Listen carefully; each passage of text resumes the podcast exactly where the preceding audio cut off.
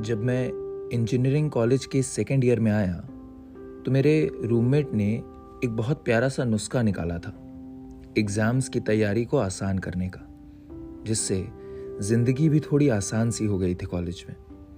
उसने क्या किया था कि हमारे जो सबसे टफ फॉर्मूलाज होते थे, जो अक्सर हम याद नहीं कर पाते थे या जो हमें जल्दी समझ नहीं आते थे, उनकी एक लिस्ट बनाकर हमारे कबर्ड के दरवाजे पर लगा दी थी।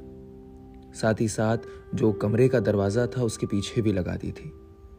अब होता ऐसा था कि हर दफ़ा जब हम सोकर उठते थे या हर दफ़ा जब हम कमरे से बाहर निकलने जाते थे तो हम उन फॉर्मूलाज पर एक बार नज़र घुमा लेते थे और जाने अनजाने में एग्ज़ाम आते आते वो सब हमें खुद ब खुद याद हो जाते थे। फिर कॉलेज के बाद जब हम बाहर आए और ज़िंदगी शुरू हुई तब ऐसा कोई फॉर्मूला नहीं मिला। मगर डेढ़ दो साल पहले की बात है, मैं आनंद बख्शी साहब की बायोग्राफी पढ़ रहा था और उसमें एक कविता मिली मुझे, उनकी दूसरी प्रकाशित कविता, जिसे पढ़ते ही मैंने तुरंत उसका एक नोट बनाया और अपने कबर्ड पर लगा लिया। वो कविता है,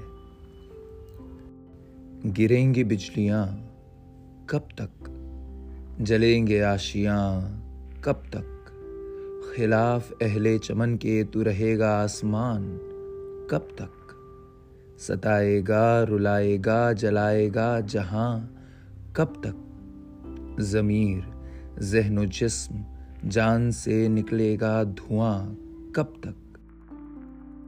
निज़ाम गुलिस्तां, अहले गुलिस्ता ही संभालेंगे तेरी मनमानिया, तेरी हुकूमत बागबा, कब तक?